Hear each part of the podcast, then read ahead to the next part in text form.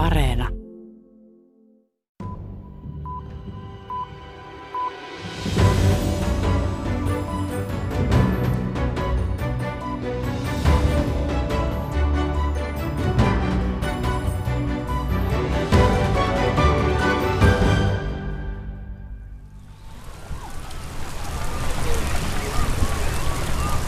Miljardit heinäsirkat piinasivat Keniaa ja Etiopiaa alkuvuodesta. Sirkat ovat jokavuotinen ilmiö, mutta niiden poikkeuksellisen suuri määrä tuhoaa satoja. Sateiden pitkittyessä itäistä Afrikkaa uhkaa nyt uusi aavikkokulkusirkkojen aalto. If you are a farmer, you plant your, your maize on the ground now, and, uh, and then the locusts arrive and, and will uh, ravage, damage everything. Viljelijät ovat juuri nyt istuttaneet maissia. Sirkat tulevat ja syövät kaiken, sanoo maailman ruokajärjestön FAON edustaja Cyril Ferrand Nairobista. Afrikassa on ollut toistaiseksi suhteellisen vähän koronatartuntoja. Kuolleita on virallisesti noin kaksi ja puoli tuhatta, mutta tauti on levinnyt kaikkialle. Korona iski osaan Afrikasta jo ennestään vaikeassa tilanteessa. Kyllä tämä korona oli nyt jo ihan tarpeeton lisärasite näille maille, jotka kuitenkin aika pitkälti äh, monet on taistellut ruokaturvaongelmien kanssa ja osa väestöstä on koko ajan aliravittuja. On, on monenlaisia ongelmia. Näin sanoo ruokaturvan asiantuntija Kaisa Karttunen. Tässä maailmanpolitiikan arkipäiväohjelmassa tarkastelemme koronan aiheuttamia paineita ruokaturvalle. On ennustettu, että nälänhädästä kärsivien määrä voi jopa kaksinkertaistua. Lisäksi kysymme, miten todennäköinen on globaali ruoan hinnan nousu. Minä olen Sari Taussi, tervetuloa kuuntelemaan. Itäisessä Afrikassa vuosi 2020 on siis alkanut rajusti. Alkuvuoden heinäsirkkavyöryn pelättiin heikentävän ruokaturvaa huomattavasti tilanteessa, jossa alueella oli jo ruokapulaa liittyen väkivaltaisuuksiin ja ilmastonmuutoksen aiheuttamiin sään ääriilmiöihin. Liselot Lindström selvitti pandemian vaikutuksia Itä-Afrikassa.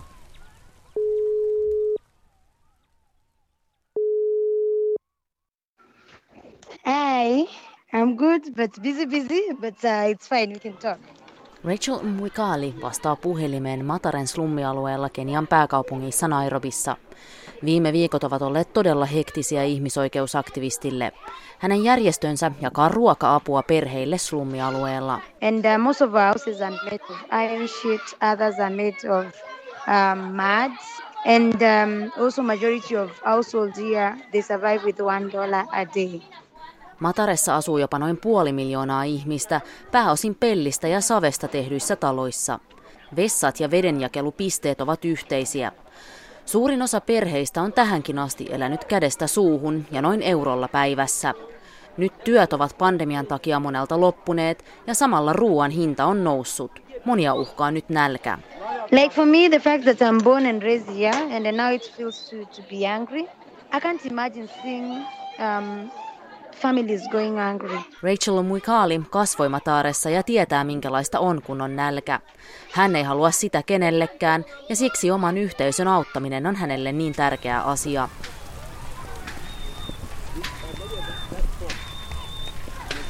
Alkuvuodesta YK on elintarvike- ja maatalousjärjestö FAO varoitti pahasta katastrofista itäisessä Afrikassa, kun valtavat aavikkoheinäsirkkaparvet aiheuttivat pahimpia tuhoja 70 vuoteen. Tilanne oli erityisen vakava, koska alue oli kärsinyt viime vuosina sekä satoja tuhoavasta kuivuudesta että tulvista. Täältä kuulosti Ngomeenin kylässä viiden tunnin ajomatkan päässä Nairobista, kun ihmiset yrittivät hädissään häätää sormen kokoisia sirkkoja pois viljelmiltään. Silloin koronavirus oli vasta pieni uutinen Kiinasta lehtien ulkomaan sivuilla. Nyt alkuvuoden parvet ovat lisääntyneet ja sirkkoja on 20 kertaa enemmän, kertoo Cyril Ferron, FAOn itäisen Afrikan valmiustiimin vetäjä puhelimitse Nairobista. If you are a farmer, you plant your, your maize on the ground now, and, uh, and then the locusts arrive and, and will uh, ravage, damage everything. You don't become overnight food insecure. You will become food insecure in June which is at the time you were expecting your harvest, right? Maanviljelijät istuttivat maissiinsa äskettäin. Nyt sirkat tulevat ja syövät kaiken, mikä on puskenut mullan läpi. Se ei aiheuta hätää heille heti, vaan vasta kesäkuussa, kun olivat laskeneet maissin varaan, Ferran kertoo. Eli kesäkuussa ihmisiltä puuttuu ruoka. Tähän on totuttu muun muassa kuivina jaksoina. Silloin maanviljelijät ovat liikkuneet usein kaupunkeihin etsimään töitä, mutta se saattaa olla nyt koronan aiheuttamien liikkumisrajoitusten takia mahdotonta. Nairobi on eristetty ympäröivästä maaseudusta. So we will come with a, with a large cash assistance program. And the cash assistance is basically going to say to people, don't move to the cities, even if you could Aiomme tukea maanviljelijöitä nyt käteisellä. Niin varmistamme, että he pysyvät kotiseuduillaan ja että he pystyvät ostamaan ruokaa markkinoilta siellä, ja se tukee puolestaan myyjiä. Teemme nyt sen oletuksen, että markkinoilla tulee olemaan ruokaa, Ferran toteaa. Ongelma on, että kesäkuussa odotetaan jo seuraavaa heinäsirkka-sukupolvea. Se saattaa olla vielä 20 kertaa pahempi kuin nykyinen sukupolvi. Ja heinäsirkkojen suhteen Ferranilla on huonoja uutisia – I think, uh, Elizabeth, here, um, when we look historically at the at the desert locust up, upsurge, 2003-2005 in the Sahel region, it lasted two and a half years. Kun Sahelissa oli vuosituhannen alussa heinäsirkkaparvia, tilanne jatkui kaksi ja puoli vuotta. Eikä nyt pandemian kestostakaan ole tietoa. Heinäsirkat ovat aiheuttaneet erityisen pahaa tuhoa Somaliassa, joka muutenkin on viime vuosina kärsinyt pahoin ilmastonmuutoksen aiheuttamista sään ääriilmiöistä. Kun korona iski, ruoan hinnat nousivat huimasti, kertoo kaupanomistaja Ali Mohammed videopuhelun välityksellä pääkaupungista Mogadishusta. Salam alaikum. How are you doing? Yeah. Punapartaisen miehen takana näkyy säilykkeitä ja virvoitusjuomia hyllyssä. Esimerkiksi kuuden kilon valkosipulisäkin hinta nousi kuukausi sitten huimasti, hän kertoo, ja nostaa säkin näytille. We were selling it, 11 dollars before, mm-hmm. And got to 60 dollars. 60? Up to 60 dollars. Säkin hinta nousi 11 dollarista 60, koska sipuleita tuotiin Kiinasta ja saanti vaikeutui koronan takia. Somalian hallitus kuitenkin alensi veroja, jotta ruoan hinta ei pääsisi nousemaan kohtuuttomasti, Ali Mohammed kertoo. Asiakkaita hänellä kuitenkin on nyt vähemmän, sillä somalialaiset ovat usein riippuvaisia ulkomailla asuvien sukulaisten rahalähetyksistä from abroad uh, from diaspora. Ulkomailla työskentelevien sukulaisten rahalähetykset ovat nyt hupentuneet, koska heilläkin on vaikeaa. Kaupassa asioiva ravintolan omistaja Bishar Abdullahi Mohammed kertoo, että ruoan hinnat ovat nousseet ja samalla asiakkaat kaikonneet.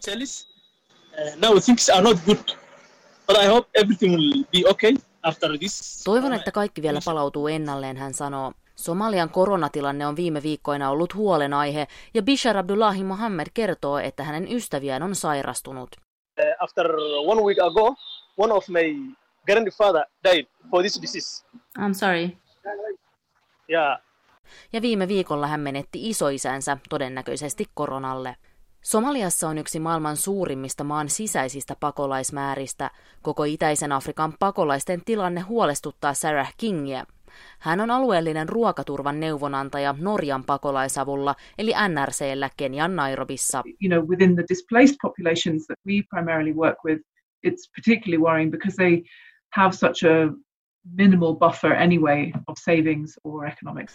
Haavoittuvaisimmilla ryhmillä ei ole säästöjä tai ruokavarastoa.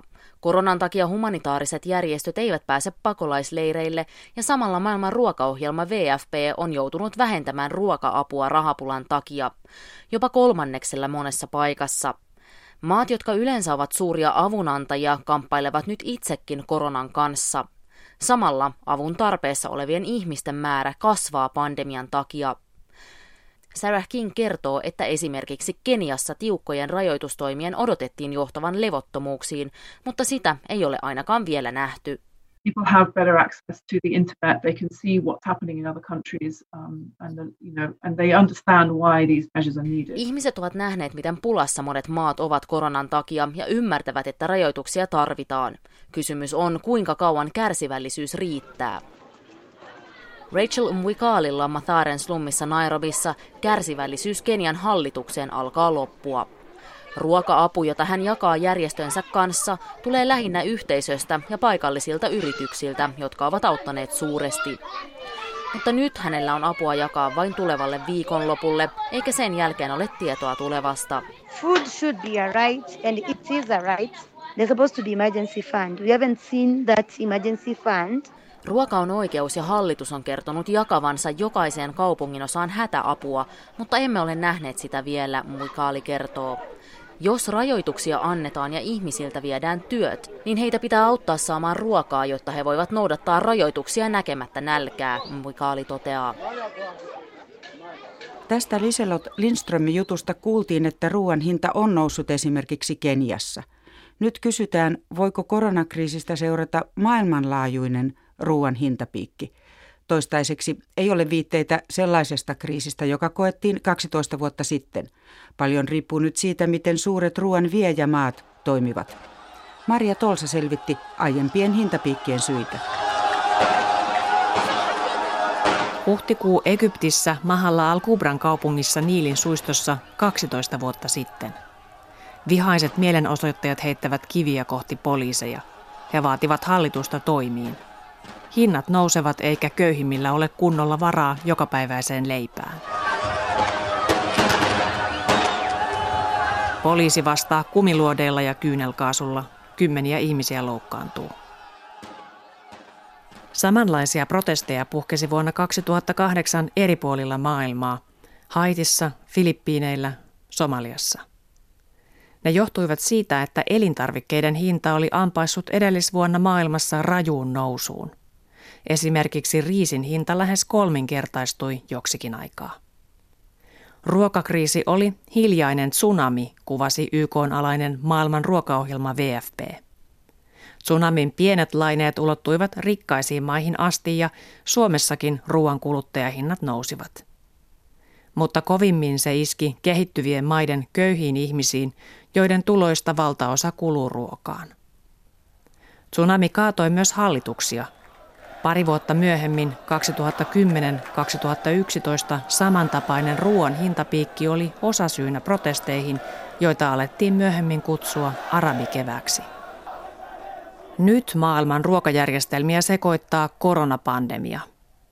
Kuulostaa ehkä yllättävältä, mutta toistaiseksi ruoan maailmanmarkkinahinnat ovat olleet laskussa.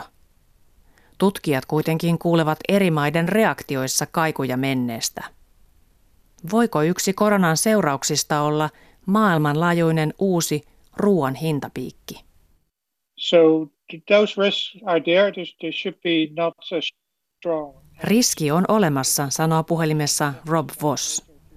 Hän johtaa markkina- ja kauppaosastoa ruokapolitiikkaan keskittyvässä tutkimuslaitos IFPRissä Washingtonissa. Uh, because markets are different from that period markets are well stocked, meaning there's a lot of uh, inventories of, of grains. Um, Rob Voss selittää, että lähtötilanne on nyt hyvin erilainen kuin 12 vuotta sitten. Tärkeimpien viljojen, kuten vehnän, maissin ja riisin varastotilanne on hyvä ja myös satoennusteet näyttävät melko hyviltä. Mutta koronakriisiin liittyy vielä paljon epävarmuutta, joka johtuu liikkumisrajoituksista ja viruksesta itsestään. Pääsevätkö ihmiset eri puolilla maailmaa pelloille, mitä tapahtuu, jos tuotannon työntekijät sairastuvat ja niin edelleen. Ja hyvin paljon riippuu myös siitä, riittääkö suurilla viljan viejämailla malttia pitää kauppa käynnissä. Some countries um, have been hoarding, as we call it, at the country level, meaning um, to protect their own consumers. They've been imposing export restrictions to have enough Riski uh, hintojen nousuun on todellinen, koska jotkut maat ovat ryhtyneet hamstraamaan, Rob Voss sanoo. Ne ovat asettaneet tärkeille viljoille vientikieltoja omien kansalaistensa suojaamisen nimissä. Se on ymmärrettävää, mutta vientikielloista saattaa seurata paheneva ketjureaktio. Juuri sellainen koettiin 12 vuotta sitten. Vuosien 2007-2008 globaaliin ruokakriisiin oli monta syytä. Silloin tärkeillä tuotantoalueilla tuli kuivuuden takia heikko sato. Toisin kuin nyt, öljyn hinta oli korkealla. Ruoan kysyntä oli kasvussa. Biopolttoaineiden tuotanto vei peltoalaa ja ruoalla spekuloitiin pörsseissä. Mutta tilannetta pahensi se, että kun ruoan hinta alkoi nousta, monet maat hermostuivat ja ryhtyivät panemaan vientiä jäihin. Pahimmillaan vientikieltoja lätkivät kymmenet maat ja kiellot koskivat jopa neljäsosaa maailman viljakaupasta. Viime kuussa näytti jo siltä, että koronapandemia oli johtamassa samaan lumipalloilmiöön. Esimerkiksi suuri riisintuottaja Vietnam ja suuri vehnäntuottaja Venäjä päättivät rajoittaa vientiään. Monet asiantuntijat varoittivat, että elintarvikekauppaa ei saa estää. Se olisi pahinta, mitä voisi tehdä, sanoi muun muassa YK ruoka- ja maatalousjärjestö FAO. It has, has gone down a bit. One way we calculate it is, um, Nyt paniikki on viime kuusta laantunut. Vientirajoituksia on voimassa enää noin kymmenellä maalla, laskee tutkimuslaitos IFPRI. Mutta sekin on tarpeeksi luomaan epävarmuutta markkinoilla. Vehnä- ja riisifutureissa on nähty viime viikkoina heiluntaa, koska vehnästä on ennakoitu tulevan pulaa, sanoo Rob Voss. So what we've seen over the past roughly two weeks, um, two and a half weeks, that in wheat there's uh, more volatility in those future markets. Uh, we think that's because traders expect uh, more shortage in those markets.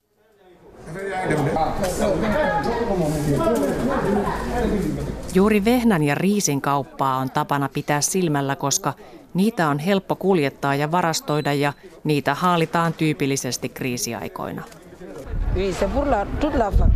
Parce que si on vous écrit sur la liste, on demande le nombre de Riisiä on myös ruoka-apupaketeissa, joita länsiafrikkalaisen Senegalin hallitus aikoo jakaa miljoonaan koronakriisistä kärsivään kotiin. Paketteja saa yhden per ruokakunta, selitti opettaja Jarra Jain Job, kun hän haki paketin pari viikkoa sitten pääkaupungissa Dakarissa. Jos vientikielot nostaisivat ruoan hintaa globaalisti, siitä kärsisivät eniten ruoan tuonnista riippuvaiset köyhät maat. Hätäapu on siis tarpeen, mutta hallitusten on myös korkea aika pohtia, millainen kauppapolitiikka auttaisi ruokajärjestelmää kestämään entistä paremmin häiriöitä. Näin sanoo vanhempi neuvonantaja Jonathan Hepburn ajatushautomo IISDstä, joka keskittyy kestävään kehitykseen. If the climate is changing in the way that uh, scientists are telling us that it is, um, and we're likely to expect more extreme weather events in the future – have we got a food system that's resilient and able to withstand those shocks?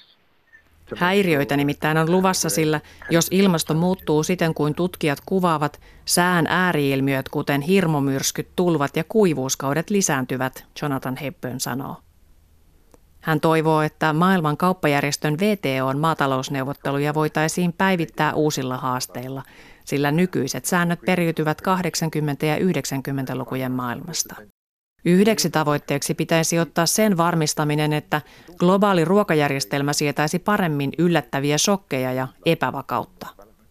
Juuri nyt pitäisi varmistaa, että hallitukset vaihtavat riittävästi tilannetietoja keskenään. Hyvä uutinen on, että ruokakriisistä 12 vuotta sitten opittiin paljon, Heppön sanoo. I guess the good news is that in many respects markets are working much better than they were Monessa suhteessa markkinat toimivat nyt paremmin kuin silloin. Se johtuu osin siitä, että maat ovat perustaneet viestintäkanavia, joiden ansiosta päättäjillä on parempi kokonaiskuva. Näin voidaan välttää hamstraamisen ja vientikieltojen kaltaisia paniikkiratkaisuja, ajatushautomo IISDn Jonathan Hepburn sanoo. Toimittaja edellä oli Maria Tolsa. Afrikan maiden ruokajärjestelmät voivat olla herkkiä kriiseille monestakin syystä – Yksi on se, että maita on vuokrattu ulkopuolisten käyttöön, sanoo globaalin ruokaturvan asiantuntija Kaisa Karttunen E2-tutkimuksesta. Monet maat, vauraammat maat, esimerkiksi lähi öljyvaltiot, jotkut Aasian maat, Kiina, Etelä-Korea muun muassa on, on hankkineet maita Afrikasta itselleen viljelläkseen siellä erilaisia ää, ruoka, ruokakasvia ja teollisuuden raaka-aineita – joko näiden heidän omaan käyttöönsä tai sitten sinne paikallisille markkinoille tai maailmanmarkkinoille, mikä tietysti tarkoittaa, että, että silloin päätösvalta näiden maiden osalta on pois näiden, näiden Afrikan maiden käsistä. Kehittyvien maiden kriisikestävyyttä voivat koetella myös kehittyneiden maiden itselleen maksamat maataloustuet, Karttunen arvioi. Erilaiset kehittyneiden tai kehittyneempien maiden maksamat maataloustuet voivat olla osittain haitallisia, jotka tosi on kyllä vähentynyt. Ne on selvästi, selvästi vähentyneet niin kuin määrällisesti ja, ja sitten myös niin kuin siltä haitallisuudeltaan, että, että miten haitallisia ne on maailmankaupan kannalta. Mutta, mutta kuitenkin siellä tietysti on, on vielä jotakin. Niiden vaikutus sitten tuotteiden hintoihin maailmanmarkkinoilla ja sitten se, että miten se sitten kannustaa kehittyviä maita tuottamaan sinne maailmanmarkkinoille tai miten se vaikuttaa sitten, jos niitä, niitä ö, tuettuja tuotteita tulee sinne kehittyvien maiden markkinoille, niin miten se sitten vaikuttaa siihen omaan tuotantoon, ö, kun kilpailu kovenee siellä koko ajan. Mutta tämä on sitä maailmanlaajuista kauppapolitiikkaa, jota on yritetty vuosikaudet tuolla maailman kauppajärjestön neuvotteluissa sovitella ja päästä ratkaisuihin, mutta eipä, eipä, eipä ole päästy. Ne on hyvin vaikeita kysymyksiä. Eli onko nyt jotain, mitä, mitä nyt pitäisi tehdä, että nämä ruokajärjestelmät kestäisivät tämmöisiä sokkeja paremmin? Antaako tämä kriisi vauhtia jollekin neuvotteluille, mitä käydään ehkä? Vaikea ennustaa, mitä tapahtuu kun, kun käydään monia isoja neuvotteluja samanaikaisesti, jotka on, jotka on toisistaan jollakin tavalla riippuvaisia, puhun nyt esimerkiksi ilmastoneuvotteluista ja, ja sitten näistä kauppa, kauppaneuvotteluista, niin se, se on hyvin vaikea yhtälö ja sitten, sitten maat helposti aina syyttää toisiaan, että tästä asiasta ei puhuta tässä neuvottelupöydässä ja taas tästä asiasta ei puhuta tuossa neuvottelupöydässä, että, että sitä jotenkin tuntuu, että ratkaisuja yritetään pukata aina vaan vähän eteenpäin. Maataloustuotteissa on, on iso määrä rahaa kiinni ja se on monille maille, maille se tärkein vientitulojen lähde ja, ja tuota, ne on hirveän herkkiä kysymyksiä. Esimerkiksi Afrikassa monet maat ovat siirtäneet tuotantoa niin sanottuihin rahakasveihin, eli tuotteet myydään ja niistä saadulla rahalla ihmiset ostavat itselleen ruokaa. Koronakriisin aikana on virinnyt keskustelu myös omavaraisuuden lisäämisestä.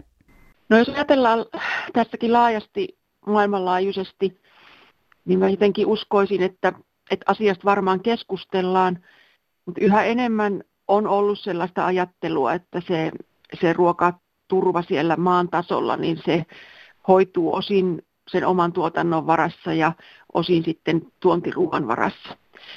Ja jos tämä, tämä kriisi on voinut tietysti opettaa ja myös sen, että kriisiä voi tulla uudestaan, että tämä ei välttämättä jää ainoaksi ja viimeiseksi. Ja, ja varmasti se keskustelu siitä sen oman ruoantuotannon elvyttämisestä tai ylläpitämisestä tai jopa lisäämisestä, niin varmaan kyllä monilla, monissa maissa nousee, nousee esiin, mutta, mutta sitten miten se käytännössä tehdään esimerkiksi, jos vesivaroja ei ole omassa maassa tarpeeksi tai, tai viljelykelpoista maata ei ole enää otettavissa käyttöön, niin tulee sitten nämä luonnon, luonnon kestävyyden asettamat rajat siinä vastaan, että mitä, mitä pystytään tekemään. Näin totesi ruokaturvan asiantuntija Kaisa Karttunen E2-tutkimuksesta. Tässä oli maailmanpolitiikan arkipäiväohjelma tällä kertaa. Ensi kerralla selvitämme, miten syvän kriisiin öljyntuottajamaat ovat joutuneet koronan takia ja saako uusiutuva energia sysäyksen pandemiasta. Kiitos seurasta.